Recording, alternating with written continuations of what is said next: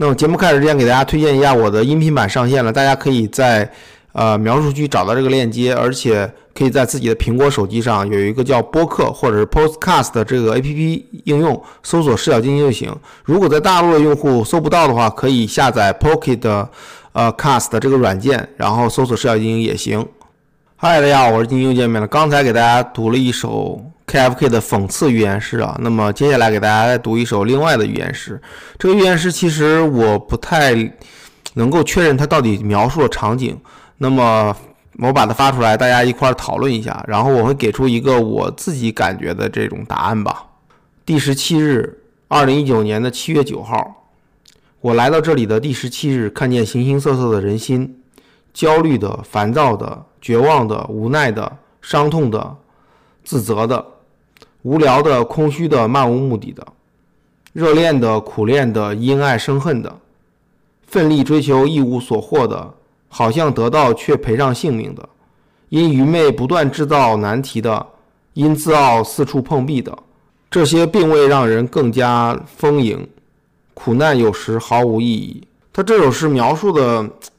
可以对上很多个场景。你说他是前几天那些股票，呃，或者是金融矩阵呐，几次熔断呐，啊，人们的一些表情，还是说未来可能会出现更大的这种金融危机？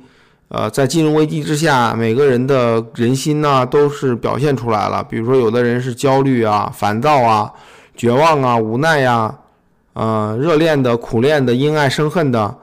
他好像是描述了一个社会的全貌吧，他能看透整个人的内心。还有一个就是说，他说因愚昧不断制造难题的，呃，因自傲四处碰壁的，这好像又是在说某一些群体。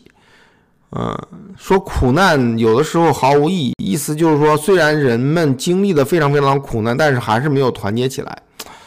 嗯，这个第十七日的诗，我现在还没有一个明确的答案。如果有知道答案的网友的话，可以在下面留言告诉我。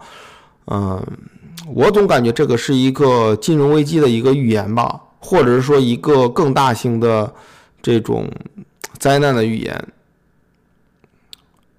哎呀，今天早上我看到我女儿在那玩，我感觉突然有点伤感吧。我觉得。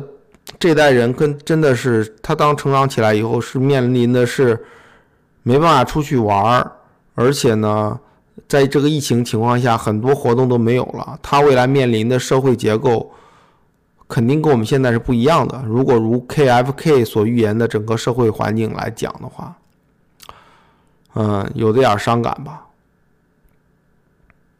那好吧，今天的节目就到这里，我们下次见，拜拜。